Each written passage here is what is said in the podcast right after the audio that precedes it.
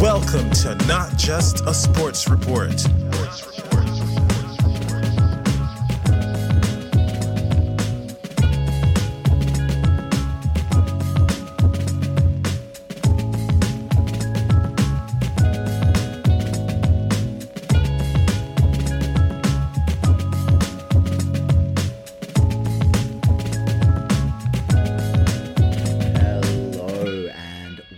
to Not Just a Sports Report. Today it is a very special edition of my weekly NRL Power Review, looking at round nine, and this is my review podcast, so looking at all the action, talking about what's unfolded.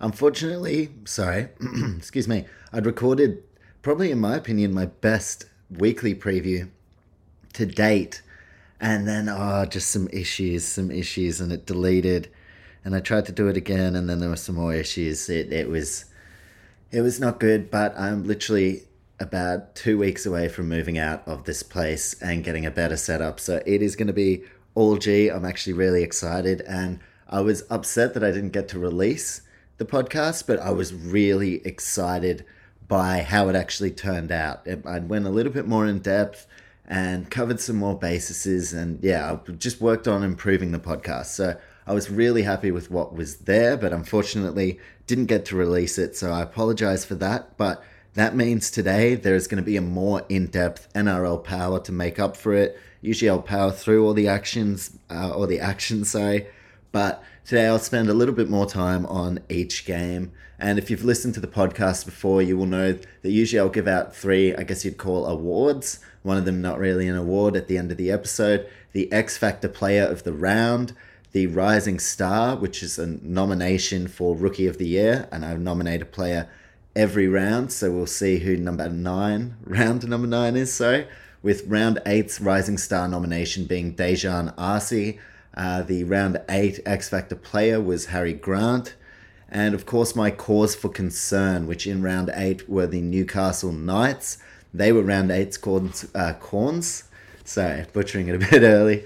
Corns. Uh, they were the cause for concern. The Newcastle Knights still yet to see them play. Right now, it is Saturday. I'm actually sitting down right now and watching the Manly Sea Eagles and the West Tigers with 15 minutes left in the first half. Still nil all. Tigers actually attacking the Sea Eagles line, but I'll get to that game a little bit later. I've got eight games to get through. We'll spend a bit more time on each of them, and I've added an extra end of episode kind of handout, and I'm tossing up between two names the Tough Stuff Award or the Jonty Tomlin Medal after my great mate who I played with alongside. He always topping the tackle count, getting through the tough stuff, not necessarily scoring the flashy tries or making the flashy plays, but always getting through the tough stuff, taking the hit ups that no one wants to take, and yeah, putting his head in places where it, it shouldn't be on and off the field. So yeah, the tackling, I think I'll roll with tough stuff because I haven't mentioned it to Jonty yet, but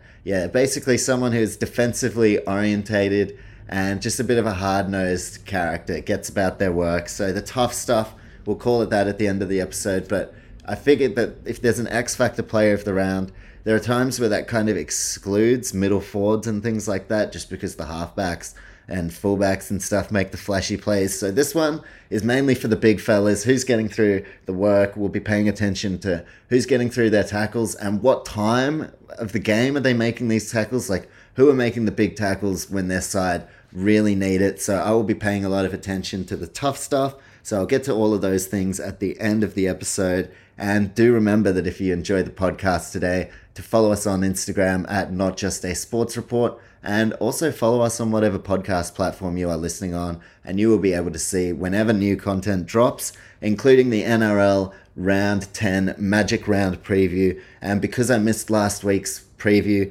I'm going to make this next one a very big it's going to be a special one. Going to take a look at all things magic round. The teams are going to all be in one place so very very excited to get into that weekly preview. And by following not just the sports report not only do you support us but you'll also be able to see when it, that preview drops.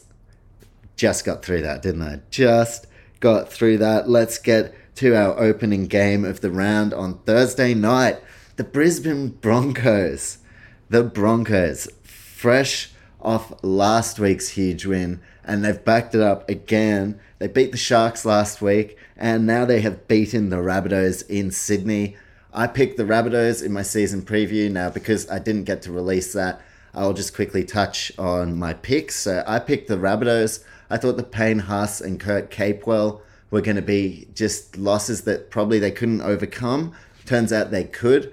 And I did, of course, talk a lot about Adam Reynolds going up against his old side. So now it's good to have some hindsight as to how that went. But ultimately, I went with the South Sydney Rabbitohs. I thought that they just they needed to get things rolling, and I thought they could get it done. But the Brisbane Broncos, full credit to them. I've gone against them the last two weeks, and I'm loving the competition this year. Some of the lower sides, like the Cowboys and the Broncos, really starting to step it up a notch. So we have seen like some of the major sides, like the Storm and the Panthers, are still as good as ever. Eels have beaten both those sides, we now know. So you could say the Eels are going very well. And it looks like in this Seagulls game that I'm watching right now, just quickly, first try, Ben Trbojevic. That was one thing I touched on in the Seagulls game that all three Trbojevic brothers are going to be playing.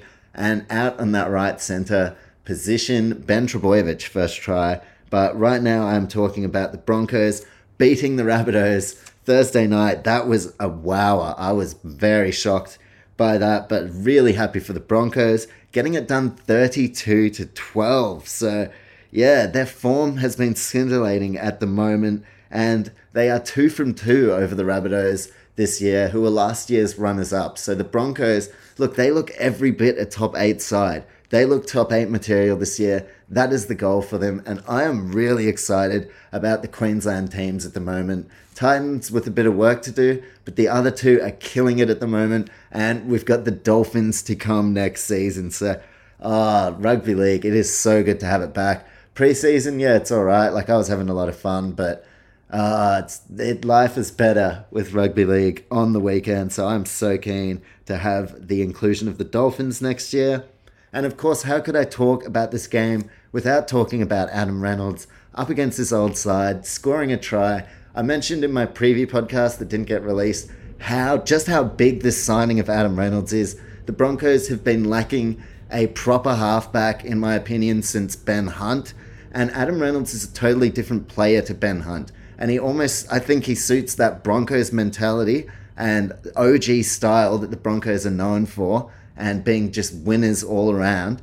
Adam Reynolds suits that to a T. I know Ben Hunt is playing out of his skin right now, and he was awesome at the Broncos. They took them to a grand final. Uh, unfortunate result for them, but Adam Reynolds, like with Kevin Walters as coach and Ben Ikin involved, like these guys know the true DNA of the Broncos. And a guy like Adam Reynolds is the perfect guy to lead this charge and lead this revolution with a lot of young quality players in the Broncos and guys like Kotoni Staggs, Payne Haas, who was missing, and Kurt Capewell, who was missing. And the Broncos still managing to get it done. They have the Rabbitohs number, and Adam Reynolds, player of the game. So, no doubt that becomes another talking point once again for the Rabbitohs. Spotlight on Lachlan Ilias, who now, yeah, plenty of pressure on him, but the Rabbitohs have signed Kodi Nikorima effective immediately, so he'll be coming over from the Warriors. He can cover the dummy half position. And look, Kodi Nikorima spent some time as the Brisbane Broncos halfback, and I actually think he's good in the halves. The only thing criticism I had was that they didn't have a natural halfback. I felt like Nikorima and Milford both were naturally, I guess, five eighths and run the ball. You want to see them run the ball rather than do all the organizing and kicking and things like that. So that was why that didn't quite pan out. And Nikorima's actually been at my side, the Warriors, for quite some time now. So, look, it always, the writing on the wall, it felt like he was always going to go. So, this one hasn't taken me by surprise. And yeah, I'm just big fan of Kodi Nikorima's. And like, I, I like the signings the Warriors have made to kind of replace him anyway. And yeah, Kodi Nikorima is like the perfect man for the job because, as I mentioned, Nikorima and Milford very, very similar players and can offer a lot in attack. So the fact that like the Rabbitohs had Anthony Milford at the start of this season, but he didn't play a single game for them. He was kind of like they. Jason Demetriou said that Anthony Milford was the player that was going to start the season at halfback because he had that experience, and we all know like Milford actually looked really good toward the back end of last year when he did play in first grade for the Broncos. So, look, that would have been a great masterstroke signing, but now Milford at the Knights, and I think they'll unleash him as soon as they can, which I believe is round 11, the round after Magic Round. So that's definitely a watch this space, but the Rabbitohs, that kind of fucked with their game plan going into the season. So now they have Kodi Nikorima, who he can play number 14 and alleviate some of that pressure on the dummy half, Damien Cook. Or you can throw him into halfback. And like I said, he's probably not a natural halfback, but he has come along a lot in terms of becoming a leader in his time at the Warriors. So once the Broncos, they started to ship off a lot of experienced guys like Josh McGuire and Kodi Nikorima, he was still emerging. He had a lot of experience, but since his time at the Warriors, he's grown into a leader and someone that I can I can see playing halfback for the Rabbitohs. So that is a great signing for South Sydney. But geez, they could have used Nikorima in this game. Broncos absolutely thumping him, uh, thumping them. Sorry, butchering English. Corey Oates, his return to form. He'll be in the conversation come Origin time. Probably doesn't get the spot, but Gee whiz, he'll be in the conversation when they sit down at the selection table looking at that left wing position. Corey Oates' name definitely going to come up. He is playing outstanding for the Broncos. And this is what Kevin Walters and the fans and everyone wants. You need guys like Corey Oates, who in the past has been very hit or miss. You need them firing because if you can get the hit or miss or kind of risky ones firing, then that is the key to getting a successful side going. And Corey Oates by his own admission, hadn't been working the hardest that he could have over a number of years, and that kind of led to his dip in form. But he has taken this year really seriously. Kevin Walters building something at the Broncos has a guy like Jordan Pereira or even a David Mead that he can easily bring in for Corey Oates if Oates isn't cu- cutting the mustard. So that's been a really good move from Kevy that hasn't been talked about a lot. It's going to put a rocket under Corey Oates. And Oates, to his credit, has given a phenomenal response to start this season. So Corey Oates, at times, he's wanted to play in the back row, but it looks like he's bit the bullet and he said, I just need to work on becoming the West, West, West Binger, best winger that I can. So West Binger, uh, that's a new one. And Corey Oates returning to form. As I mentioned, Adam Reynolds scoring a try, just a bit of a like,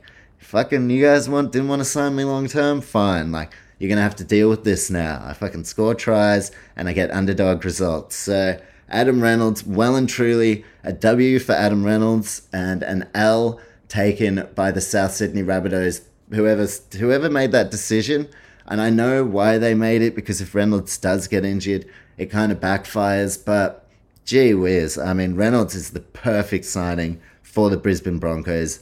Big loss for the Rabbitohs.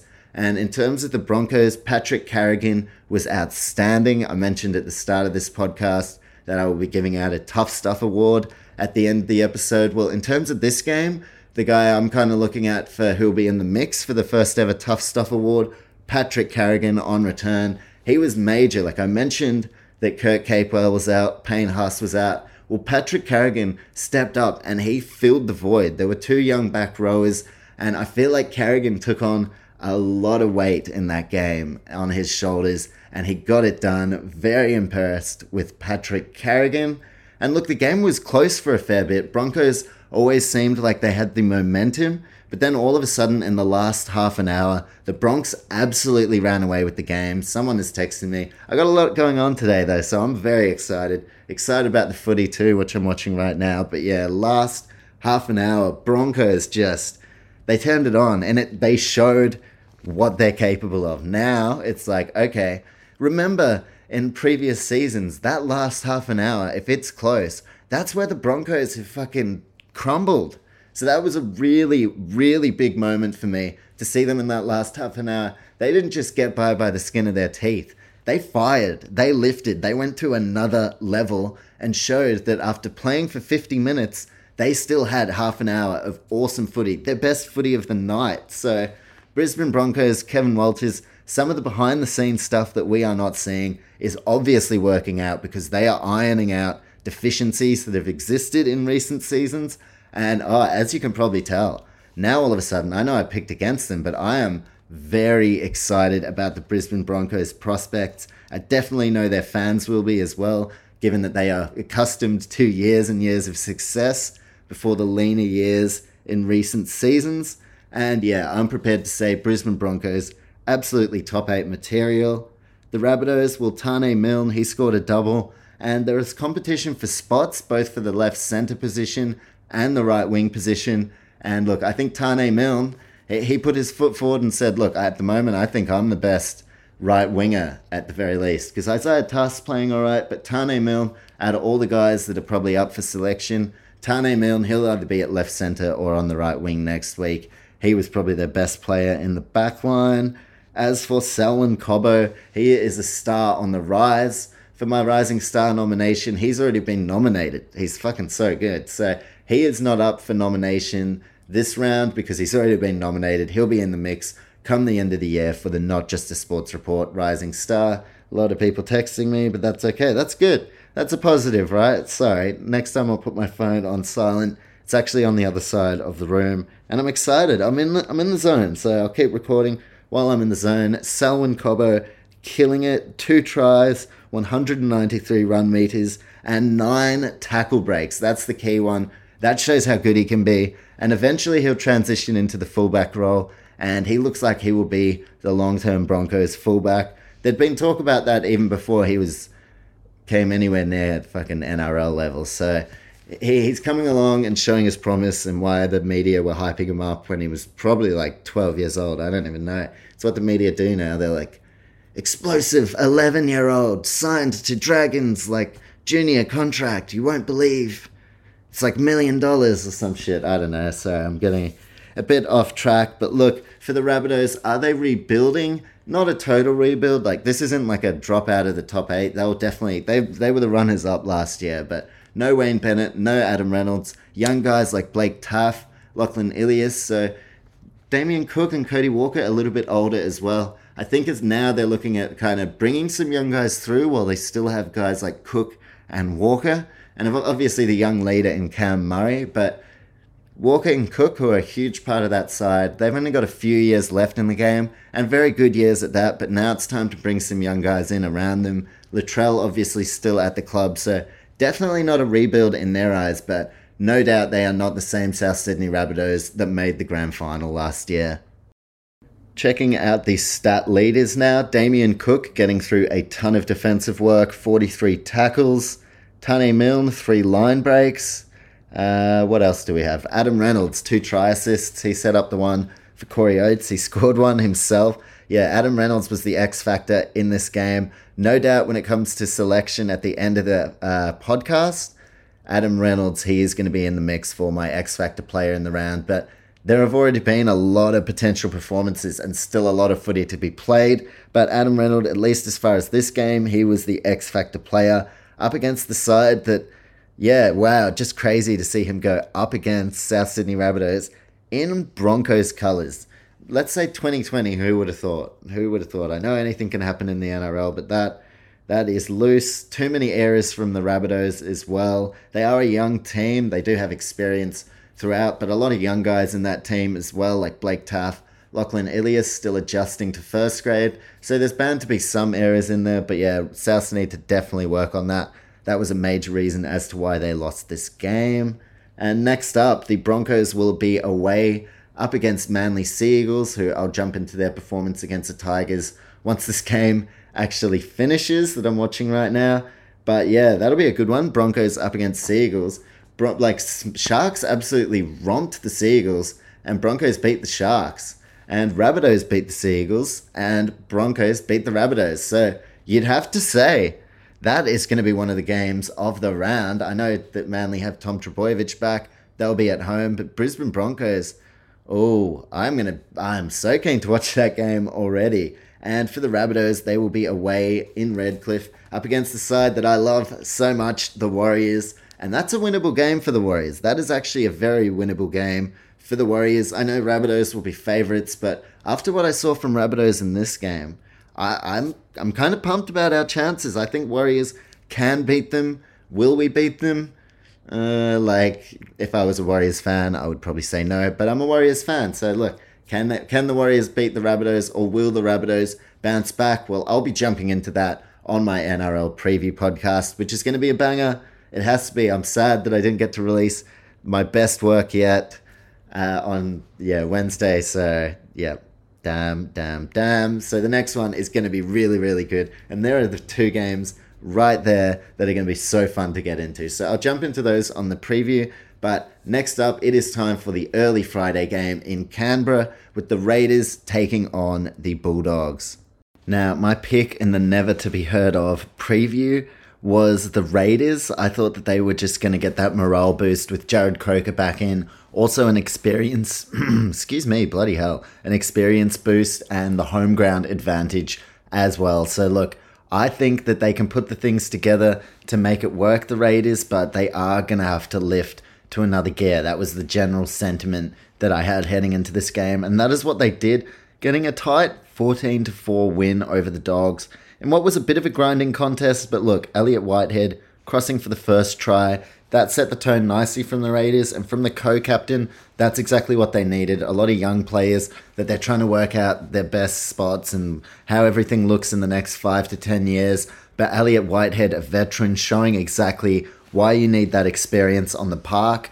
And then an experienced kind of battler, not really a journeyman, he hasn't gone to that many clubs, but a bit of a battler, Matt Frawley, with an awesome, magical try. Uh, put a lot of footwork on, and it was a great individual display from Matt Frawley. And with Jack Wighton and Jamal Frawley, Jamal Frawley, Jamal Fogarty out, Matt Frawley really stepped it up, especially given how inexperienced Brad Schneider is. Frawley, he's been there, done it before. He is a Raiders fan growing up, was a Raiders junior, then actually spent time at the Bulldogs, went over to England or something, I believe, for a season. I can't quite remember. And then he's worked his way back into the Raiders setup. He has a significantly better half on that left side than he is when he's been deployed at the dummy half position, which is not his preferred position. So Matt Frawley crossing for the second try, advantage advantage sorry, Raiders early. And look, they didn't have their first choice halves in, so really, really impressive the way the Raiders are managing to just stay tough and, yeah, tough it out, essentially. Now, toward the back end, we saw Josh Papali'i get hurt. I don't know if he'll probably get named next week, but maybe that's something to keep an eye on. And Jarrod Croker as well getting hurt. Doesn't look like we'll see him back next week. So they've got the win with the morale boost, but now no Captain Croker. And yeah, it, it's it's an interesting one. Maybe we see Semi Valemei come back into the side, but they do have a lot of young players who are vying for that position. So keen to see how the Raiders put it all together. And for the Bull, uh, Bulldogs, yo, the Bulldogs. Uh, for the Bulldogs, we have Matt Burton. He is the future, and the Bulldogs, uh, they're building around this dude.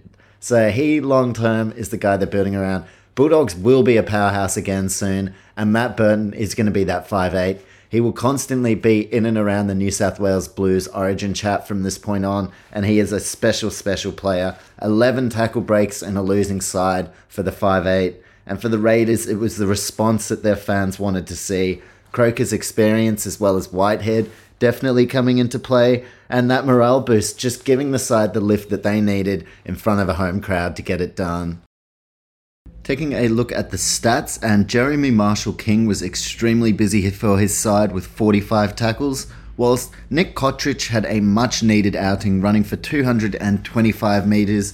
Cotric just hasn't seemed like the same player since he left for the Dogs and has come back. He has had some injuries since then, but this has been Cotric's best performance since returning to Canberra, so really, really much needed performance for him, running for over 200 meters too. So that is where Nick Cotric is most effective, and I expect him hopefully to continue to lift.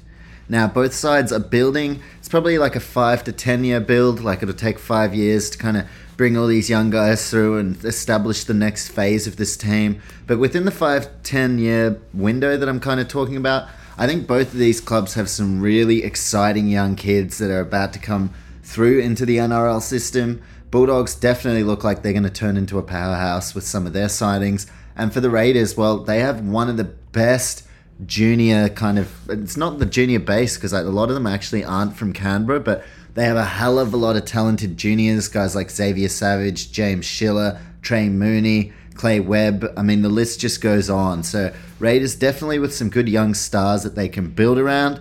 and the same goes for the Dogs. So, look, whilst 2022 and the season this year is important, still want to get the wins, let's just remember that both teams are looking to kind of manufacture long term sustainable success. So, they can be forgiven for, I guess, one or two lean years. Um, for the Bulldogs, probably four or five.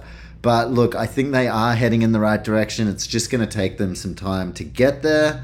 And up next for both sides, it is Magic Round. The Raiders will be taking on the Sharks, the high flying Cronulla Sharks.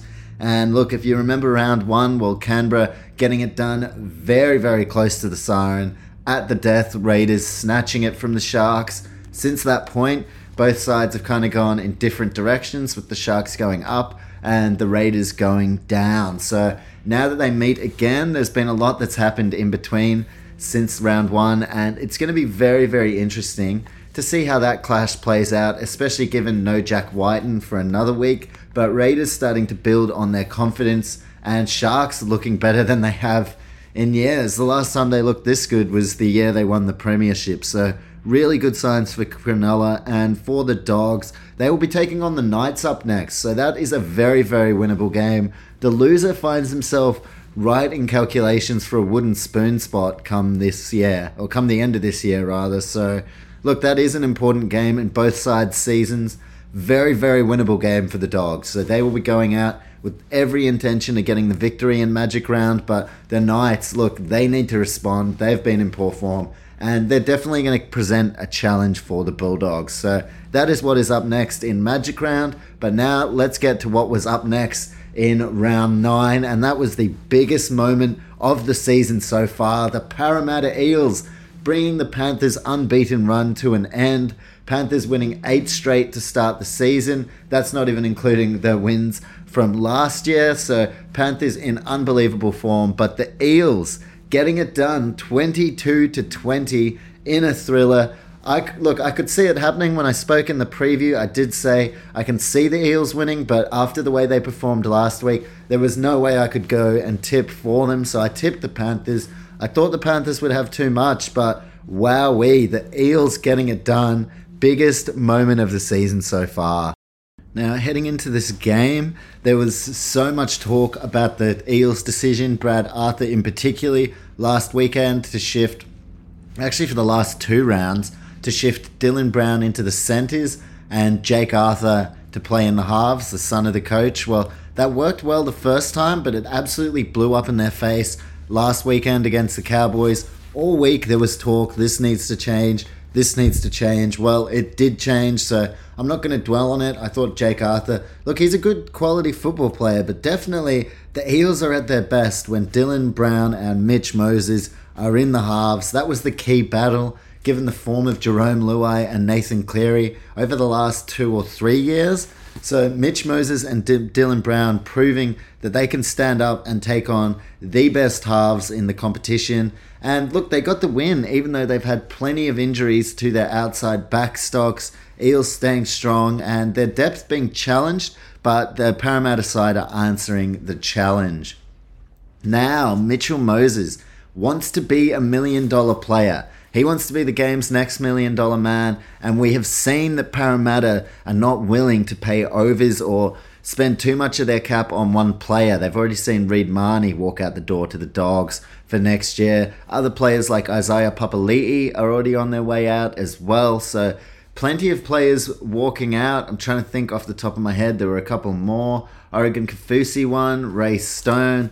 Uh, and look, Mitch Moses, I don't think he's going to get the million dollars at the Eels. So that leads me to believe that Moses could be gone, and the Dolphins seem like the most likely destination. So that could be a definite watch this space. Mitch Moses to the Dolphins. I'm sure there are a hell of a lot of other clubs interested in him. A side like the Newcastle Knights could definitely do with him at the moment. So Mitch Moses, I think he will become a million dollar man. But my prediction, I don't think that's going to be at the Eels. So really, the Eels this year needs to be the year that they put everything together and make a premiership push because a hell of a lot of their players are walking out the door at season's end. I know they made a premiership pact, and look, at the moment, that's the biggest thing you can do for the Pact. You beat the Melbourne Storm earlier this season. You beat the Penrith Panthers. Well, all of a sudden, this Pact looks pretty decent We, of course, remember last year as well the game between the Eels and the Panthers during the final series. That was one of the games of the year.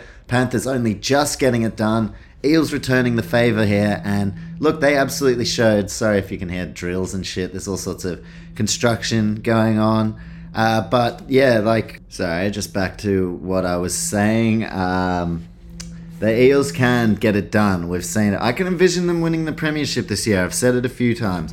And they've proven that they can get the wins over the two biggest threats for the title Penrith Panthers and Melbourne Storm. Have anyone, has anyone else had a win over either of those sides this year? I'm pretty sure the Storm have only lost once. They may have lost twice, but from memory, Storm only lost once, Panthers only lost once. Both of those losses to the Parramatta Eels. So we definitely need to note that down. And whilst I had a premiership vision earlier this year, I thought that definitely the Eels, despite all these perceptions of the club and stigmas of this absolute failure to, you know, get back to the best, which they've been trying to do for decades now. But Eels, I can absolutely see them getting it done. Their problem is rocks and diamonds. They show up with diamonds against a Storm or a Panthers, and then they come and present some rocks against the Cowboys or against another team like the Tigers. So Eels still with a lot to work on, but considering their injury crisis, very, very impressed with that win and a massive statement made from the Eels boys. What they need to do now is go on with it. It is a full season plus a final series, so they've won the battle, but the war most definitely still going. And the Parramatta Eels, they're going to have to go to another gear because we've seen in the regular seasons they have great starts, but they can't seem to put it together over the course of an entire season. So that is definitely going to be the case here. And for the Panthers, well, you cannot fault Penrith. I mean, one loss in their last 10 this season, uh, I mean, their last like nine, but even in their last 10 or 11, like the Panthers have been on a roll for such a long time. They were bound to cop a loss at some point, and look, they've done incredibly well not to lose up until this point. So Nothing really negative in terms of Penrith's performance here. They also had Moses Leota on return from injury and Brian To'o making his first game back since getting injured as well. So a couple of players just trying to get back to full fitness. And the To'o return actually saw Charlie Staines drop out. So look, he's been decent this year, but hasn't done enough to hold his spot up against Taylan May, who is just killing it. I mean, he and Izack Tago right now are leading the race for the Not Just a Sports Report 2022 Rising Star. Just incredible what they've been able to do. And yeah, Taylan May looking very, very good. Scoring a double in this game as well, so the tries just keep on coming. And for Charlie Staines, just like he was last year, he seems like he's going to be the odd man out of this back five. So for Staines, he's going to have to go away and work really hard to get back into this team. I do think we will see him return. I mean, for instance, I think if Dylan Edwards goes down, then we'll see Charlie Staines play his natural position of fullback. But maybe this is just a good opportunity for him to drop down to New, Th- New South, New South Wales Cup level and play some fullback and get himself prepared. And if he comes back into the NRL setup, He'll know what he's doing, regardless of which position he plays. So Charlie Staines out, Taylan May chosen over Staines, and scoring a double to really solidify his place within the side. Having a look at the stats, Api Koroisau extremely busy with 58 tackles, whilst on the other side, the dummy half for the Eels, Reed Mahoney, with 49 tackles. So both hookers getting through plenty of work defensively. In terms of running meters, Brian To'o coming back, hasn't lost a step, 266 run meters for Brian To'o. Whilst for the Parramatta Eels, Junior Paulo was sensational, running for 207 meters in what was hugely, hugely important to getting them the win. I mean, this was a game that was just decided by a matter of two points. So, Junior Paulo doing everything he could to get his side on the front foot. That is what a co captain does for their side. And Isaiah Papali'i could not be contained up against the best defensive side in the competition over the last three years. Well, Isaiah Papali'i, he made him look silly. Nine tackle breaks, they just could not seem to get Papali'i down on this occasion. And look, Isaiah Papali'i, he is West Tigers bound next year, as is the dummy half for Penrith in Api Koroisau. So some really quality players there making their way over to the Tigers next year. Something for fans at the Concord Club to get very, very pumped about. As for what's up next for these clubs, Panthers will be taking on the Storm. That is going to be a finals like atmosphere in what should be the game of the regular season so far, probably the whole season, because all eyes are going to be there. Fans from every club are going to be in Brisbane for Magic Round, and that is like the main event. That is your main event of the evening. That is the one everyone's going to be talking about and watching. And yes, Storm vs Panthers. I mean, I'm going to jump into that in my preview podcast, but that is one hell of a clash to have for Magic Round. As for the Eels, another good game for Magic Round. Eels play the Roosters, two sides who are up at that top level of the competition, but still not quite putting the pieces together to get onto the same level as a Panthers or a Storm. So for the Eels, they want to bank up or back up rather than bank up their last win over the Panthers, that huge win. They'll want to come out now and beat the Roosters and solidify themselves as premiership contenders. So some big games coming up in Magic Round, but now it is time to jump on to the Super Saturday action. Kicking off our Saturday action, we had the Manly Seagulls who would have been licking their lips. Mm-mm-mm, our opponents this weekend, this past weekend. Mmm, sitting outside the top eight. Seagulls, that's their vibe at the moment. 36 to the Tigers, 22. Look, I picked Manly for that reason. Yeah, like more to report on once they actually play a top eight side. This seems to be Manly's MO at the moment. They beat sides like the Tigers, but the real questions haven't been answered. So the flat track bullies tag still definitely remains. Look, they'll shake that at some point this year. Des Hasler as well, I'm sure, doesn't mind that his side are flying under the radar. But yeah, I don't have a whole lot to say. Great win for the Seagulls, but like, call me when they beat a top eight side, pretty much. That's where things are at at this stage of the season. One awesome note for the Seagulls not only the return of last year's Dally M winner Tom Trbojevic, not only Jake Trbojevic holding it down in the middle as he always does, there's a third one. Oh, gee whiz. Coaches of the opposition teams would be like, fuck me, how many of these fucking Trbojevics are there? Well, there's four. I don't know if the other one is, uh, like, yeah, I don't know if the other one's going to be playing NRL, uh, which, yeah, I guess that'll help coaches sleep at night. But yeah, I'd hate to be coaching up against the Seagulls and be like, are you fucking kidding me? There's a third Trbojevic now? Third Trbojevic. So all three t- Turbo brothers, or Gerbo, or Burbo, fucking whatever. All three. Pretty cool moment. Pretty cool moment for the Seagulls. As for West Tigers, I think they're bottoming out. I mentioned before they've got some great signings coming next year. Api Koroisau, Isaiah Papali'i, just to name a couple. And look, I think this is them truly bottoming out. They'll just probably float around that bottom four for the rest of the season. And then next year, I really do have faith that the Tigers can turn things around. As for this year, uh, look, it's a work in progress. They've got some moving parts.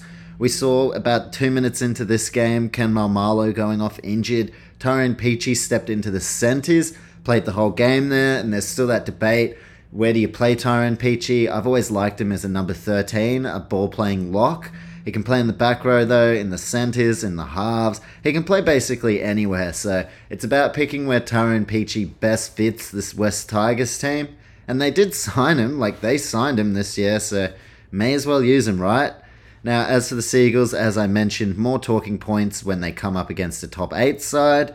And for Tigers, well, Jackson Hastings, what a redemption. I know he didn't get the win here, but Jackson Hastings, everything that went down with the Seagulls, yeah, like obviously that's in the past now, but if anything, it just shows you how much hard work Jackson Hastings has done. And he went over to the Super League, won a Man of Steel with Salford, which is equivalent to winning the Dally M with the West Tigers. Like Salford and the Tigers, there's a lot of parallels there with where the Tigers are at now and Salford where they were at as a Super League club. Neither side even considered in the conversation to be their grand final day. Well, Jackson Hastings, he helped to turn the Salford City Red Devils around that season. And as I said, a lot of parallels between his work at Salford and his work at the Tigers. So that would be the ultimate redemption. Jackson Hastings having redeemed himself now Next step, redeem this club, which honestly at times is a basket case. So, congratulations to Jackson Hastings. Don't know why he isn't one of the five captains, but today is not the day to get into that. Now, looking at some of the stats, Ben Trbojevic in the centres scoring a double, as did Ruben Garrick. So, plenty of players hitting the score sheet for the Manly Seagulls. For the Tigers, Joe Ofahengaue extremely busy with 39 tackles. Tom Trbojevic back to his best on return, 230 running metres. And two line breaks for his younger brother, Ben Trbojevic, had an outstanding game. Garrick and Bullemor, Ethan Bullemor, both coming up with 12 tackle breaks. So that's really not good enough for the Tigers. That still shows you that they do have a bit of a soft underbelly that they need to work on. 24 tackle breaks between just Ruben Garrick and Ethan Bullemor tells me that the Tigers definitely still have some work to do. Josh Aloiai, the former Tiger, left in kind of uh, I don't know I don't know the exact word. He burnt a couple of bridges on his way out from the Tigers, but he was outstanding for the Manly Seagulls. Showed up and played a very quality game on return against his former side. Looking at what is up next for these sides, Seagulls and the Broncos in Brisbane for Magic Round. That should be one hell of a game. And for the Tigers, they are going to be playing the Cowboys, who maybe heading into the season, the Tigers would have looked at the draw and said, oh, that's a great one to get on Magic Round. Now, maybe not so much. You've got the Cowboys in their home state of Queensland. They are going to have the crowd support. They have form on their side. They're a top four side. So, all of a sudden, a really tricky Magic Round fixture for the Tigers. And just quickly, look, Luke Brooks having a pretty poor game. I'm not here to rag on him. The media do a fine job of doing that themselves. But Luke Brooks, poor in this one. I still think it's time for him to move on. He could do so much better at another club. Like, I think the Tigers and Luke Brooks should just go their separate ways. Kelma Tuilagi, who is its second rower for the Tigers, he is off to the Seagulls next year, but he was quite poor today up against Manly. So I think Des Hasler, he's going to have to work some of his magic and really bring out the best potential in Kelma Tuilagi. And yeah, West, unfortunately for them, not clicking. For the Seagulls, well, they are clicking, but how, how are they going to go against the top eight side? That's basically what we want to know. So I'll talk more about those two sides in my weekly preview. But now it is time for me to quickly jump into the second Saturday game, and that was the Roosters getting it done 44 to 16 over the Titans in Mackay. I picked the Roosters, and yeah, mainly because I have huge, huge worries about the Titans defensively. All year they've shown defensive lapses, and this game was definitely no different. 44 to 16 tells you everything you need to know about the Gold Coast's woeful defense in 2022. Their attack, yeah, they can score tries. We all know they can score tries and do flashy plays, but right now their defense and lack of experience majorly letting them down. You want to talk about experience though? You may have missed this one. Kieran Foran has signed a two year deal with the Gold Coast Titans from 2023 onwards. So the experience that they're lacking in the halves, well, that is a phenomenal 10 out of 10 signing. I know Foran's had troubles with his body and with injuries, but look, they've still got great young halves down there at the Titans. They just need someone like a Kieran Foran, especially if he can keep himself on the park. And that that's a massive signing for the Gold Coast. So Kieran Foran off to the Titans next year. And for the Titans, at the moment, they, they were talking, they had this rebrand, new logo, new colours, everything. They were saying in the next 10 years, I believe they wanted two premierships or something like that. They really have set out to become one of the glamour clubs of the competition. Well, they're not even the glamour club of Queensland. In fact, they're the worst Queensland side right now. The Brisbane Broncos improving rapidly. They've overtaken the Titans. And the North Queensland Cowboys killing it. They've overtaken the Titans. So the Titans only last year with such a bright, emerging young team that everyone was so excited for. But right now, they've been overtaken by the other two Queensland sides. So that is definitely concerning for the Titans. For the Roosters, they are starting to gel in the season pre or the weekly preview that I didn't get to release. I spoke about that being an issue, how the left center spot still up for grabs, and Roosters just trying to work on their combinations and gel again, considering how different the side looked last year with the injuries, the losses of Jake Friend, Boyd Cordner. Now you've got the Morris twins gone. There's a lot of experience and changes in this team to deal with, so I think the Roosters ultimately towards finals they'll be clicking, but good to see them start to get everything together in this game. James Tedesco priming himself for Origin, where he is destined to be the fullback and captain for the Blues. And Tedesco going about his work very quietly, getting a hell of a lot of do- uh, a hell of a lot done. Sorry, whilst other fullbacks doing a few more flashy plays getting a lot of talk about them, but Tedesco definitely going about his work. He is not going to lose that Origin number one jersey. And for the Roosters, a couple of young players who there's talk they're going to get released immediately. We have Ronald Volkman, very, very talented young half. I believe he's from New Zealand, and he's yet to make his NRL debut, but he is going to the Warriors next year. He's signed with my team, the Warriors, for 2023. Well, now there is talk Roosters weighing up the option of releasing Volkman immediately, as well as Freddie Lussick, the young dummy half who we saw loaned out to the Dragons at the end of last year. Well, Freddie Lussick supposedly he may very very well be on his way to the Warriors as well. So truly interesting. Now I'm I'm hoping the Warriors can get them over. Could do with a couple of great young emerging players this year. So Volkman Lussick may not be at the Roosters for too much longer. Another player who left the Roosters, Isaac Liu long-standing veteran of the club. Well, now he's at the Gold Coast Titans. His first outing against his former side. I'm sure there, there was an interest. It would have been an interesting one going up against a side that he knows and loves. The only side he's really known throughout his entire NRL career. So Isaac Liu, unfortunately, Titans not getting things done like the Roosters do. And look, their spine, I guess, is to blame for that. They still need a dummy half. Erin Clark is good, but comparatively to some of the other dummy halves in the competition, the Titans are left lacking in that regard. You've got the inexperienced halves. Will Smith is the experienced one, but he's not the first choice. He's just come in whilst Brimson's moved to fullback. You've got Brimson and Sexton who are still very much learning their craft. Will Smith is quality, but the, just then where does Jayden Campbell fit in? Where does Jamayne Isaako fit in? The whole spine of the Titans right now, it's not filling me with a great deal of confidence. I don't exactly know what their best 17 looks like. And that's not even to mention David Fifita, who was injured. I mean, what's his best position? How are the Titans going to best utilize him? Well, I'd like to see him stay on an edge and next year link him up with Kieran Foran. If you want someone who's going to know how to put David Fifita into the right spaces, give him the ball at the right times, well, Kieran Foran, you couldn't ask for a more perfect signing to help bring the best out of David Fifita. So at the moment, I'd look at trying to keep David Fifita on the edge and just hold out until Karen Foran arrives at the club. I think that could be a combination that really, really tears the competition apart. Looking at the stats 43 tackles for Nat Butcher, getting through his work for the Roosters. Tedesco with 226 metres. It just continues to run well over 200 metres every single week. Also scored a hat trick. Let's not forget Tedesco, three tries. He says, Remember me? Do you guys remember me? No, you guys are talking about Papenhuyzen, Papenhuyzen, and uh, who else? We got Nicho Hynes and all these other guys.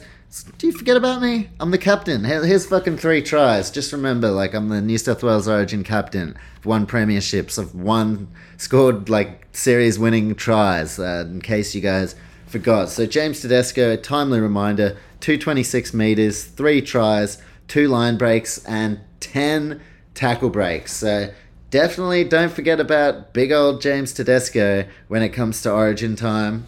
Out on that right wing for the Sydney Roosters, Joseph Suaalii, very hyped young star, scoring a double, whilst Luke Keary getting back to his best, three try assists. He always performs well against the Titans, who rejected him when he was a youngster coming through the grades. They said, nah, you're probably, yeah, not, not our thing, probably too small, and don't think you'll make NRL. So Titans were like, nah, we'll pass on you, Luke Keary. How's that gone for them? Not that well. How's Luke Keary gone? Fucking three premierships from memory.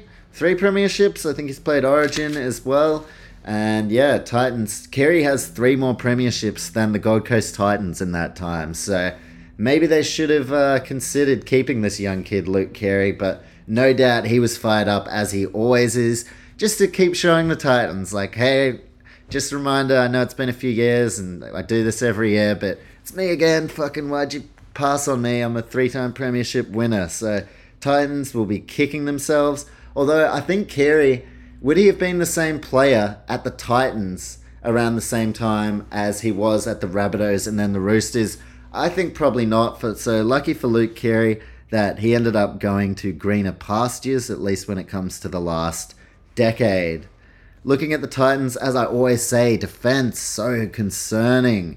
10 missed tackles between the Titans halves. That opens your whole defensive wall right up when your halves are just opening it up like that. So, yeah, 10 missed tackles, absolutely not good enough for the Titans halves. Whilst the centers had nine combined misses as well. So, on those edges, they were just getting torn apart. Titans have a lot of work to do, a hell of a lot of work to do. Considering they've played finals the last two years, now it looks like they're regressing. Instead of going to that next level, it looks like they've actually dropped down a level. So one step forward, two step backwards at the moment for the Titans. A lot of missed tackles, really far too much. They are going to have to get it together because next week they don't have much time to get themselves ready for a Dragon side that are going to be fired up after their big loss to the Storm. And for the Roosters, they'll be playing the Eels. Roosters now starting to click into gear. They are going to want to start to string some wins together. And they'll be taking on the Giant Killers, the Parramatta Eels, only side to have beaten the Storm and the Panthers. I mean, Parra really showing their intentions. They've beaten Eels, or they are the Eels, fucking hell. They've beaten the Panthers, they've beaten the Storm, and you'd have to say the Elite Three going into this season, although the way things have played out early, kind of haven't reflected that. But the Roosters, they were the third team in that little holy trinity setup of the Elite Three. It was the Panthers, the Storm, and the Roosters. And although the Roosters haven't been on Penrith or Melbourne's level yet, well, if the Eels beat the Roosters, then fucking give them the keys, open up that door. I'm prepared to call this an Elite Four. I know there are still a lot of criticisms over the Eels, but Panthers, Storm, who else do you want them to beat? Well, I guess they should probably beat the Roosters, and if they do, well, I, holy shit. That's the thing with the Eels, though. They could very well beat the Roosters and then turn up the next week and lose to the Bulldogs. So you just don't know with the Eels, but that is going to be a cracking game during Magic Round. But let's first now get to the Saturday night game. The Cowboys in Townsville retaining their spot in that top four. Who would have thought? exceeding all expectations. It is time to believe in the Cowboys. Getting it done with a huge win over the Knights. Knights continuing to struggle. They were my round eight cause for concern. Hugely concerned about them, their depth, and what kind of team they're trying to build around their marquee man, Kalyn Ponga. And yeah, Knights, they just weren't up for it. The human conditions didn't help them either. But Cowboys, they were my pick for this game, but gee whiz, going into the season, they weren't my pick for anything. Todd Payten, what you want in a coach is to grab these young blokes and turn them into quality first graders, and that is what Todd Payten does. He did it in his first kind of stint with the Warriors, and now coming over to the Cowboys, it's taken him a year to kind of identify what he wants to do, and now he's doing it. You think of a guy like Murray Taulagi. He was barely a first grader, had barely been sighted in first grade. When he had, he'd done next to nothing under Paul Green, whereas Todd Payten has brought him up. And that's just one great example of how Todd Payten's taken this side where it's like, oh, geez, pretty thin on outside backs. And it's like, well, no, we've got Murray Taulagi. He's actually pretty fucking good. He just hasn't developed properly. Todd Payten throws him in. Now look at Murray Taulagi. He is an absolute superstar of the competition. Todd Payten such a great coach. An underrated spine as well of Drinkwater, Dearden, Robson, and Townsend. The, the Cowboys, it's time to believe. I said it last week. It is well and truly time to believe in the Cowboys and what they can do this season. Not so much the Knights. I am very much not believing in the last, last, last placed Knights. Their halves changed for this game. Tex Hoy, 5'8, and he was impressive. Phoenix Crossland halfback. Uh, yeah, is that a watch this space? I still haven't seen a lot from him, but it does take time for young halves to develop. I think as soon as it's round 11 and they are able to, Anthony Milford comes straight into the halves. That's what I think happens. They've got to wait until round 11, so maybe we see Clifford and Hoy in the halves. I really don't know what they're going to go for the next game, but Anthony Milford, watch this space. I absolutely think Knights are going to pull the trigger as soon as they can for Milford in the halves. And look, Jeremiah Nanai, when I was talking about these young players that Todd Payten has got his hands on and done an awesome job with, well, Jeremiah Nanai is playing so well to the point where he could definitely be an Origin Smoky. He's at least got to be in the squad and on form. I mean, if David Fifita or Jeremiah Nanai, who are you taking? I'd have to say Nanai if it comes to that edge forward position. I know there are guys like Kaufusi and Capewell who are going to start ahead of Nanai, but I mean, if there's a bench spot available, do you take David Fifita or do you take someone like Jeremiah Nanai? A lot of questions that will be answered when Origin time rolls around, but Todd Payten is doing what Paul Green couldn't do, and he's taking this side to the next era. He's bringing through these young kids rather than holding on to some established stars for too long. And that bit the Cowboys in the ass. They lost guys like Viliami Kikau, Kalyn Ponga, Brandon Smith, and that is just naming the first three that come to mind. So, look, Todd Payten, he is absolutely the right man for the Cowboys. I am a huge fan of him when it comes to coaching, and the future looks very bright for North Queensland. Checking out the stats, Reece Robson, 51 tackles, very, very busy, as I like to say. 181 run meters for David Klemmer, who was doing everything in his power to try and get his side in the game, but unfortunately, Knights couldn't do a whole of a lot. A whole hell of a lot, I guess is what I was trying to say, a lot of butchery. Um, but David Klemmer, 181 meters, doesn't count for a lot when your team aren't doing much off the back of that. For Kyle Feldt, responded with a hat trick last week, and he's followed it up with two line breaks and another try this round. Chad Townsend, signing of the season, definitely up there. Four try assists. That is what you want in a halfback. That's unreal. That is a very, very quality effort. Chad Townsend, four try assists. That is not to be understated. The Chad. He's playing like the Chad again. Last couple of years, uh, I, I don't know, maybe injuries. I don't know exactly what was going on, but the Chad is back, and it is very exciting. As for the Knights, what is not exciting, Phoenix Crossland, four missed tackles, Chris Randall, five missed tackles. And yeah, these are the first choice players right now. So that really, really leads me to believe Knights are in some trouble if they get a couple more injuries because the depth below isn't filling me with a great deal of confidence, especially given that their New South Wales Cup side has been one of the worst sides. A worst a bit harsh, but one of the lower sides this competition. So they don't exactly have blokes screaming, pick me, pick me, let me step up. So Knights sitting last. Doesn't look like they're going to get themselves that much off the bottom of the ladder anytime soon either. The Mitchell Pearce loss, much bigger than we first thought. They, they just can't seem to string it together without a halfback like Mitch Pearce. And of course, Connor Watson left they did offer to keep him, and he he left to the Roosters. His best mates are at the Knights, and he felt I'm going to go to the Roosters so I can win a premiership. What does that tell you? That tells you that Connor Watson, being in the inside of the club, he had identified like um, I'm not going to be in premiership contention next couple of years. Like this isn't it. He identified Newcastle wasn't the place to be if he wanted to be successful. So that is a bit of a glaring issue. Knights players don't see their future there. Mitch Pearce, he's like, I want to go to France. That sounds way better. Um, and Connor Watson's like, I want to go to the Roosters. I want to actually win. So look, Kalyn Ponga at the club, but yeah, you've actually got to get a winning culture because Kalyn Ponga can't do it on his own. And guys aren't going to come to the club if it's got this culture and is perceived as a losing club. So it is a bad situation for the Knights. It could have been made worse by Kalyn Ponga leaving, but he is staying and there is time to build. But as far as this season goes, Knights, they wanted to be a top eight side, and they are a far cry from that right now.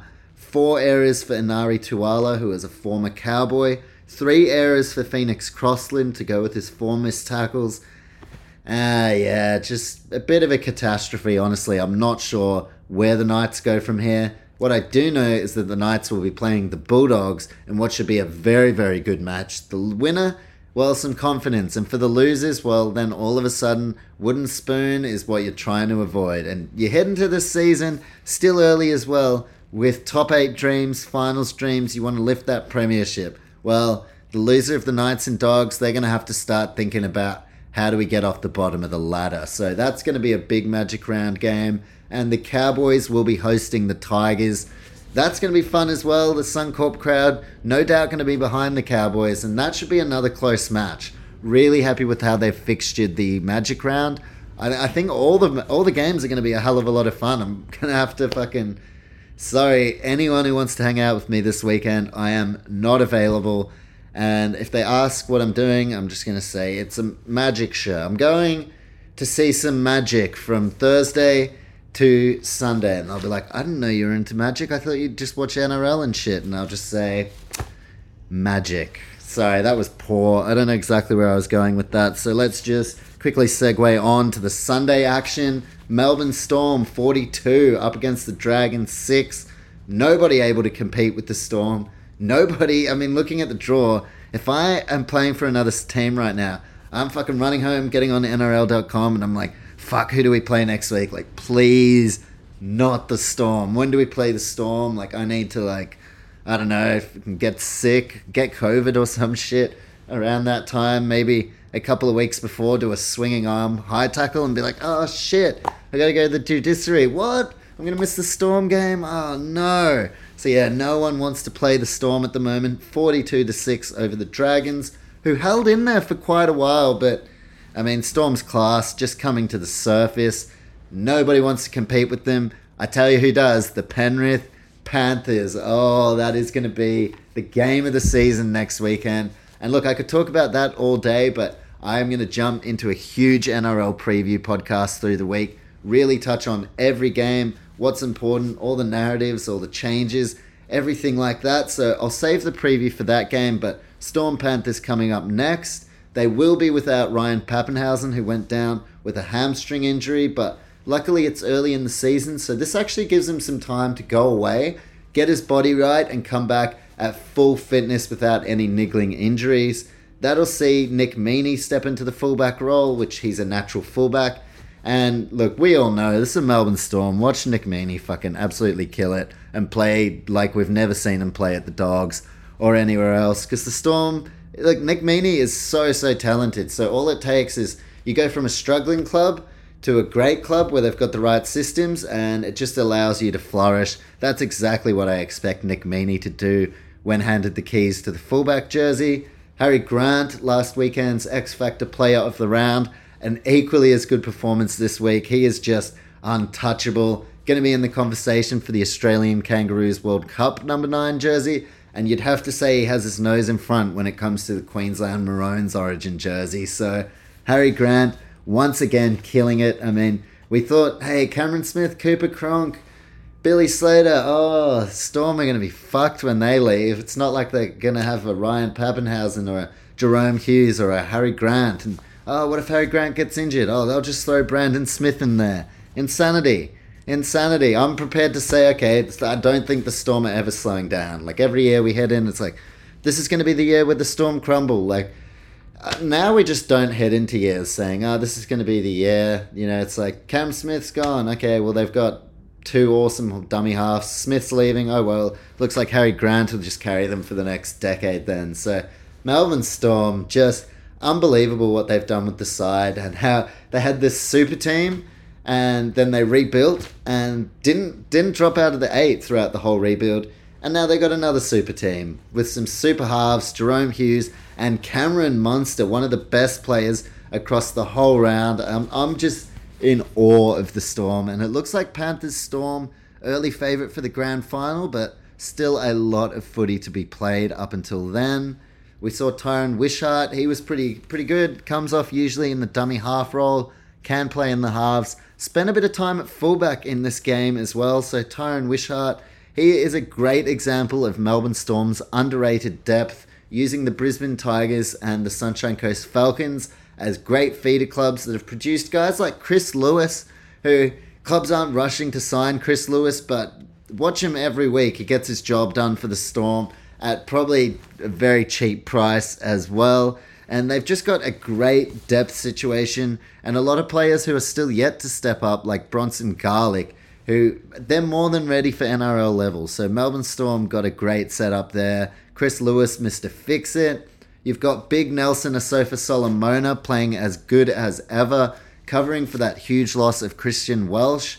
And look, Big Nas, we don't know. Um, I think he signed with a Japanese rugby club for next season, so I actually don't know if he, he returns after that. Maybe he does, maybe he doesn't. I think. I, I don't know what his vaccination status is. I don't really care, to be honest, but I'm pretty sure that that was still kind of up in the air when he signed this Japanese rugby deal. So maybe that was like a an insurance policy. Like I'll go over to Japan, and if this doesn't cool over, then I'll just stay in Japan. But maybe since the COVID rules have chilled out a bit, Nelson will come back to the Storm after that rugby stint. But he may very well not. So that is going to leave a big hole in the Storm's forward pack next year. If they lose Big Nelson, also the Bromwich brothers and Felise Kaufusi, as well as Brandon Smith. But yeah, Storm, um, I'm still not prepared to say they're going to fall apart. They've still got everything there they need to make this a successful club. And it's going to be the last hurrah for an end of an era. Guys like Jesse Bromwich, Kenny Bromwich, Felise Kaufusi, been at the club for so long now. And this is the last hurrah. This is the last time they can all win a premiership together and three of the players going to the Dolphins, a new team. Franchises don't usually immediately take off in the NRL. I mean, see the Gold Coast Titans. So this could be those three, the last chance for them to win a premiership as well. So a bit of a last hurrah situation at the Storm. Nick Meaney going to step into fullback, and that will open up a position on the wing. Dean Ieremia has already shown that he has been preferred there at times this year. But I actually think, here's my hot tip if you're playing Supercoach Draft or anything like that, Will Warbrick, young winger, New Zealand Rugby Sevens winger, signed with the Storm at the start of this year, and he has been killing it for the Sunshine Coast Falcons. His performances indicate to me that he is about to get called up, so do not be surprised if we see Will Warbrick get named in the wing jersey for the Storm's game against the Panthers, although it is a really big ask to make your NRL debut up against the Panthers, so maybe they will go with Ieremia. Looking through the Storm team as well, Josh King continues to impress. I mean, what a signing! They obviously saw that this was he was capable of this, and they signed him. But Josh King, what a different player! What a transformation from the Josh King we saw at the Knights. Maybe they were just underutilizing him. I don't know exactly what the go was there, but he is thriving in Storm colours, as so many big men have before. When being unheralded signings is just a big old. I uh, think Bryan Norrie. Who the hell's Bryan Norrie? And then he ends up being one of the all-time great Storm forwards. You know, so. Craig Bellamy just has such a knack at the Melbourne Storm for getting the best out of players, but the players have to want to apply themselves as well and work hard. We've seen situations where guys like, I guess, uh, Sam Kasiano hasn't quite been able to meet the standard of the Storm. So this isn't just Craig Bellamy and the system at the Storm. This is also a credit to how hard these players are working. And yeah, they're making it happen. Guys like Josh King exceeding at the moment. And for the Dragons, falling apart late. Uh, I'm still not sure what the go is with their team, working out where their young X Factor fits in. Guys like Talatau Amone, who started in the halves. Jayden Sullivan, who was off the bench, been playing dummy half but prefers to be in the halves, and Tyrell Sloan, who started the season in the fullback jersey, has since been demoted to New South Wales Cup. You've got Jack Bird moved to the back row.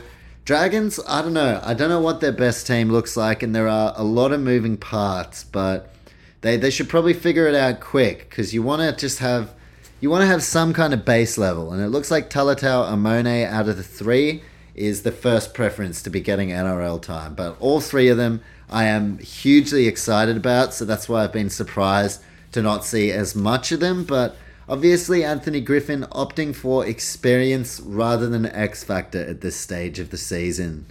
Let's not forget as well Tariq Sims from the Dragons playing the Storm this weekend. Well, next year he is going to be in Storm colours He's going to help offset the loss of all those experienced forwards in the Melbourne system, and I cannot wait to see how Tariq Sims goes at the Storm. Looking at the stats, Ryan Papenhuyzen scoring two tries, 12 points all up. Nick Meaney scoring 14 points. Harry Grant just killing it, not just on the ball, but off the ball with 38 tackles. Cameron Munster just like he is every week. Absolute 10 out of 10. 183 run meters, three line breaks, and a try for Big Money Munster. Nelson Asofa Solomona, eight tackle breaks. So, yeah, I mean, that's a fair one. I'm not going to hang shit on, like, oh, what? You couldn't tackle Nelson? Like, big, big unit. But that just shows, you know, one tackle break, he breaks one tackle, turn around, offload, storm it uh, off with the races. So you really got to be careful of those ones. And Harry Grant with two try assists, he just he's so next level. I've been watching him for a while because I support the Sunshine Coast Falcons in the Queensland Cup. So he obviously spent two or three years playing for the Falcons before he actually stepped up and went on loan to the Tigers. So I've been watching Harry Grant for a while now, and this kid is fucking so good. He proved it again with his two try assists. Looking at some of the more negative stats, Jack Bird, 10 missed tackles on that edge. Got to find a place for Jack Bird. You keep moving him around, and he did pretty poorly on the edge. Ben Hunt, who last week I was talking about what a great captain he is, my sentiment on that hasn't changed, but nine missed tackles, not good enough. Storm just exploiting the Dragons going to that left side because Jack Bird and Ben Hunt on the same side, on that right side. And yeah, the Storm just made him look silly attacking that side. Moses Mbye, three errors and four missed tackles. Where's his best position as well? Is he a fullback? Is he a half? Is he a dummy half? A centre? A number 14? All I know is that three errors, three errors, and I can't speak English, and four missed tackles is not what you want from one of your senior players. So all three of those guys that I just listed with some pretty poor stats throughout the game, all leaders, all senior players. So that's not what you want to see from the Dragons, but we can't be reading into these Storm beltings too much because now Melbourne, it is a reflection on just how good the Storm are. And they're going to need to be good because up next they are taking on the Penrith Panthers, the reigning premiers. And for the Dragons, they'll be taking on the Titans. Both sides desperate for a win in that one. So very keen to jump into that. But firstly, let's jump into the last game of the round. I could almost stop the podcast here, given my excitement as a Warriors fan when the Sharks, Will Kennedy was sin binned. I was like, oh, sweet. I mean, that it's just surely, surely we win this. We have an extra man. It would be heinous if we didn't. Well, we didn't, and it's time for me to jump in to the Sharks' annihilation of a very, very poor Warriors side. Sharks getting it done 29 to 10 with a, a, man down, like just not good enough in any respect from the Warriors.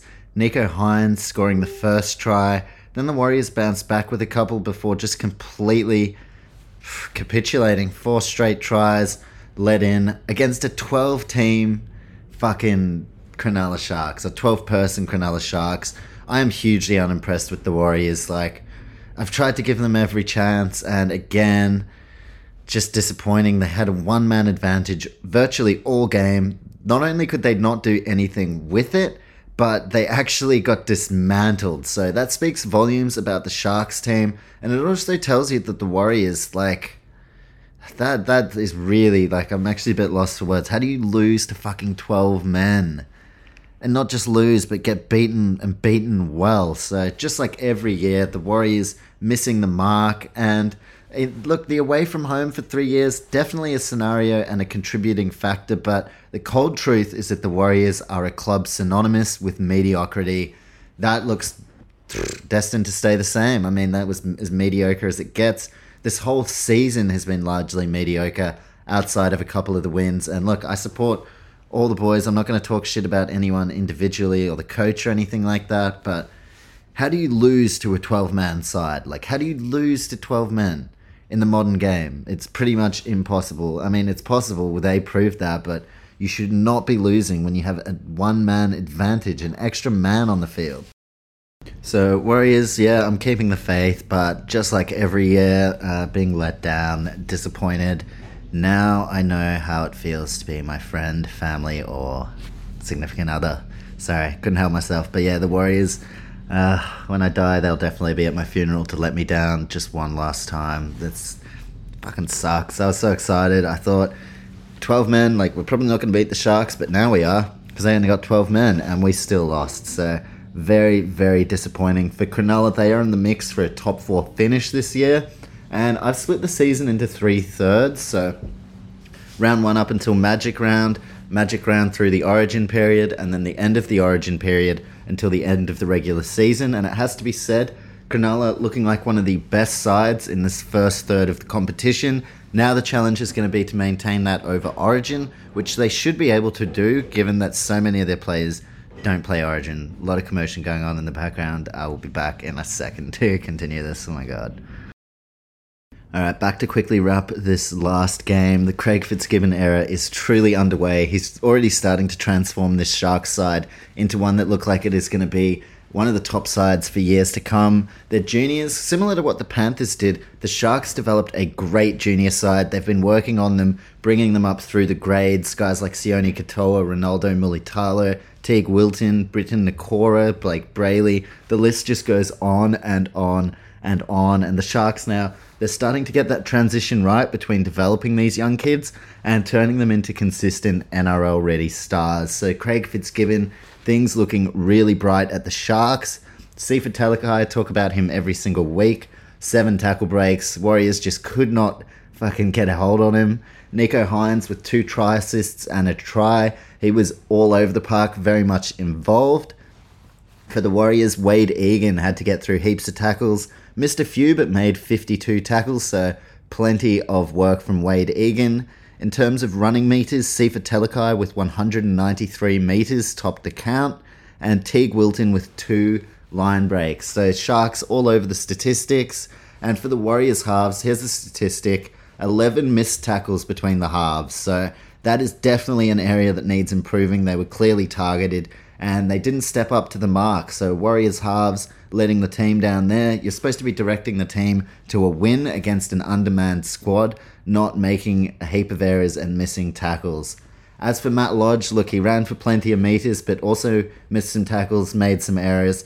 We're paying him a hell of a lot of money, or at least considering what Brisbane are probably forking out to still pay him as well. So Matt Lodge, actually one of the highest paid NRL players in the comp. So it would be nice if he started to play like it. I know he can't do it all on his own, but he's making a hell of a lot of errors, and that's not helping from an experienced player who's supposed to be one of our marquee players. You've got the young centres who are struggling. Rocco Berry made plenty of poor defensive reads, still definitely needs time to develop.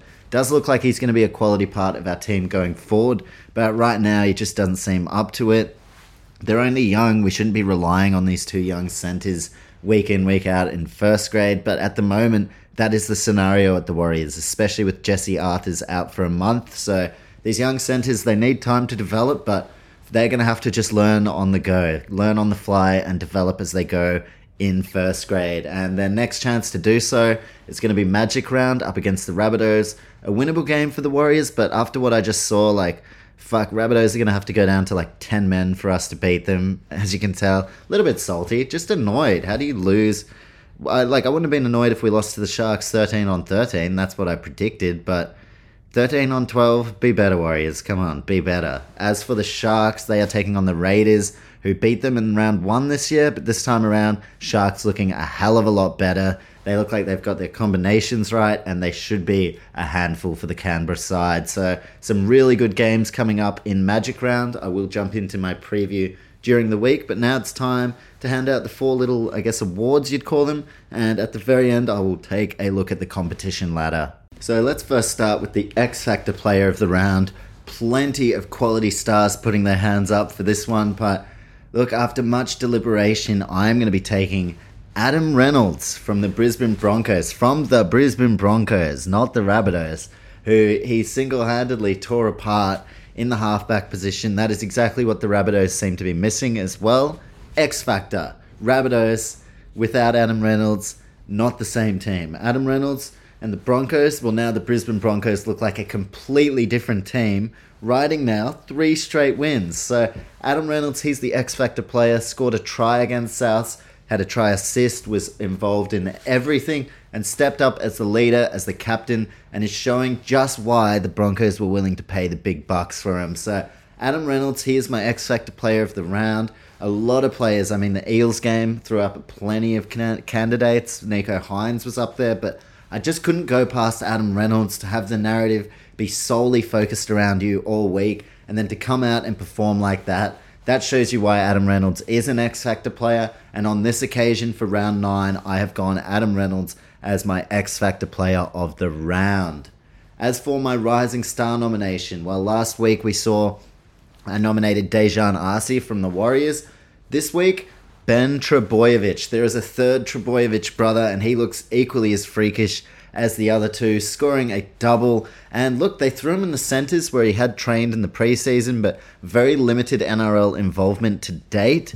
And then he gets thrown in that centre position, absolutely kills it. Morgan Harper may find it hard to break back into that side. It looks like Ben Trbojevic may have at least one hand on that centre jersey. So that performance indicates to me that Trbojevic is here to stay in the centres, and he is my Rising Star nomination. If he is even a fraction as good as his brothers, well, then this is a Rising Star to not miss. So Ben Trbojevic, my Rising Star of round nine. Very, very impressed with how he looked in that centre position. As for my Tough Stuff Award, the first one given out, I have gone Junior, Junior Paulo. I think that's how he wants it to be pronounced. Junior Paulo was outstanding, ran for over 200 meters, led from the front in every respect up against an undefeated Panthers side. And look, other players, they did put in some really tough performances, but I cannot go past Junior Paulo and his effort to lay the platform for the biggest win of the season. And he is a co captain, so that is the definition of a captain's knock. Round nine, the Tough Stuff Award going to Junior Paulo. That leaves the cause for concern. And if you heard me talk about the Warriors before, they are right in there. But I'm actually going to go with the Gold Coast Titans. As I keep mentioning, their defense is a massive issue. That doesn't seem to be changing. In fact, it seems to be getting worse. So, for the Titans, this side that they were supposed to explode on the scene this year, premierships in their future. They had this marquee signing last year of David Fifita, Tino Fa'asuamaleaui, on top of names like AJ Brimson and Moeaki Fotuaika, but they just cannot put it together, and their defense is my main concern. That is the real cause for concern. It is specifically their defense because they are not going to be a final side if they continue to defend they way, the way that they have this season. In fact, they'll actually be a bottom four side. So I had the Titans in my season preview sneaking into eighth spot. I thought they were still capable of making the finals. I rate Justin Holbrook highly as a coach. Really liked the idea of AJ Brimson in the halves, but now, not so much. Very concerned about the Titans, at least for this season. They don't even know what they're going to be doing with them, like biggest marquee player in David Fifita. Tino Fa'asuamaleaui, well, he's a young captain. It can't really fault him, but the team itself just very, very poor defense. So my cause for concern in round nine, the Gold Coast Titans. And yeah, let's let me just quickly recap that. X Factor player of the round, Adam Reynolds from the Broncos. Tough stuff to Junior Paulo or Paolo. Cause for concern, the Gold Coast Titans, and my Rising Star nomination to Ben Trbojevic. Gee whiz, just what we need. Another Trbojevic tearing the league apart. So, look, that is all from round nine NRL Power. Hope you enjoyed the podcast. If you did, then make sure to follow us on Instagram at Not Just a Sports Report and follow us on whatever podcast platform you are listening on. You'll be able to see as soon as my preview for Magic Round, and then it's going to be a big one, you'll be able to see as soon as that has been released. But before I go, let's just quickly scan over the ladder after nine rounds of action. Storm sitting first, Panthers second, so gee whiz, that makes the game next week a very, very big one. We've got the Cowboys. Who the hell thought this was going to happen after nine rounds? Cowboys sitting in third place. Sharks not far behind in fourth. Eels fifth. Uh, Roosters, sorry, not the Sharks. Roosters are in sixth, so they're moving up. And I'd expect them to click together, click things together around finals time. Seagulls beat the Tigers, beat another top eight, uh, bottom eight side, so now they're in the top eight. But yeah, I'll, I'll believe in them when I see them beat a semi decent or relevant side when it comes to actually like premiership contention or finals football. But the Brisbane Broncos, wow, eighth place. They are working really hard and look like a totally different side to the one that over the last couple of years has just fell apart toward the back end of games, been looking for experience, been looking for leaders. Now they have that in the likes of Adam Reynolds and Kurt Capewell, who wasn't playing on the weekend. Broncos in eighth. Very, very nice from the Broncos. In ninth, we have the Rabbitohs, followed by Warriors in tenth. So Rabbitohs and Warriors up against each other next weekend. Ninth versus tenth. Who wants to be a top eight side this year? And who's just happy to flounder in the bottom eight? Uh, yeah, probably a dangerous game for the Warriors, to be honest, that one, after what I just saw this weekend. In 11th spot, we have the Dragons. Raiders moving on up in the world, all the way up to 12th. The Tigers, they remain in 13th position. Is it, I mean, better than 16th? Probably not as good as 9th. The Gold Coast Titans, as I said, the cause for concern. They continue to stall this season, sitting now in 14th with only two teams below them. That is the 15th place Bulldogs and the last place Knights, who, yeah, I've already outlined my concerns around that club. So so now we have a better idea on which sides are bottom four sides, which are kind of top four contenders, and then there's that whole log jam in the middle of everyone else just trying to make finals. So we've seen the ladder there.